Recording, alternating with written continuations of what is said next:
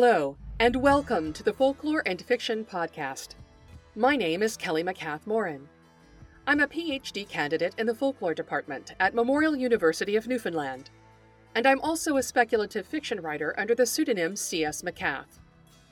The Folklore and Fiction Podcast and Dispatch synthesize these passions with a focus on folklore scholarship aimed at storytellers. You'll find the Folklore and Fiction Archive along with the rest of my work online at folkloreandfiction.com.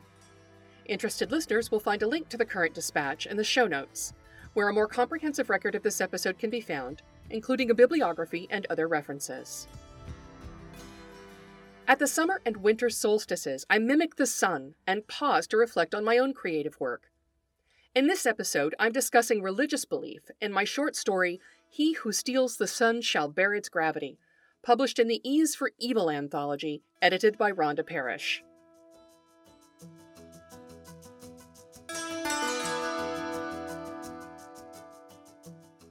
An excerpt from He Who Steals the Sun Shall Bear Its Gravity.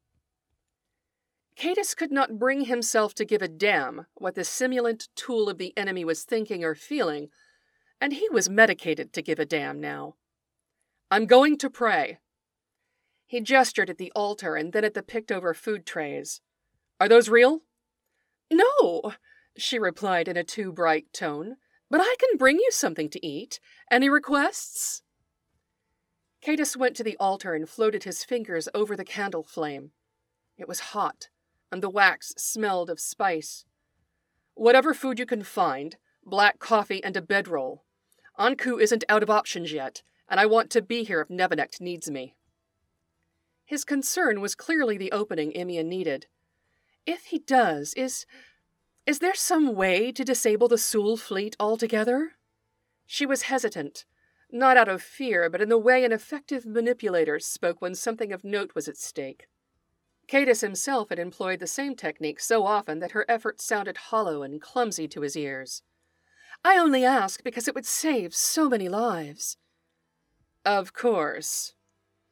A sardonic grin slid across his face and disappeared.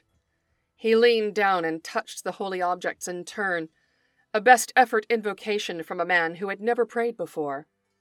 So you are self-aware, Cadus remarked in a mocking tone. How do you feel about being sent here to die with me? I didn't know you were a religious man.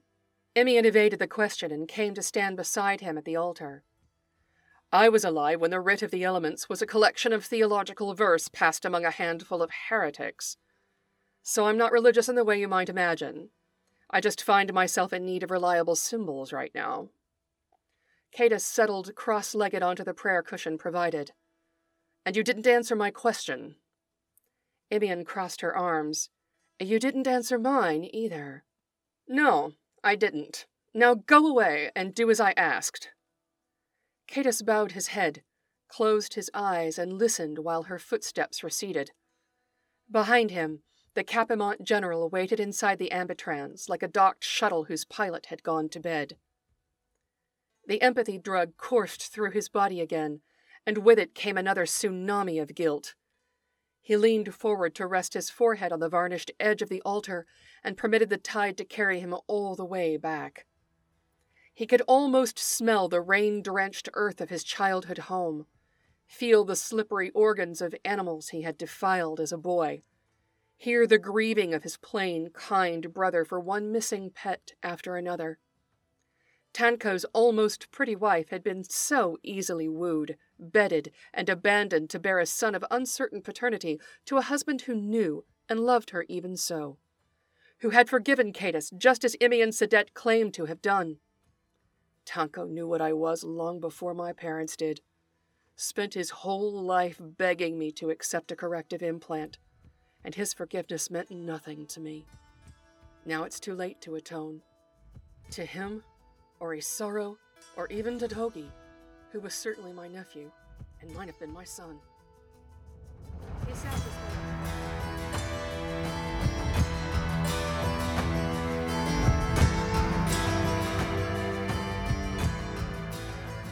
This episode of the Folklore and Fiction Podcast is a preview, and you can listen to the full episode on the Folklore and Fiction website. just click on the dispatch link in the show notes or go to folkloreandfiction.com and sign up for a free account. Thanks very much for your interest. Copyright 2019 to 2023. Kelly S. MacCath-Moran. All rights reserved unless Creative Commons licensing is specifically applied.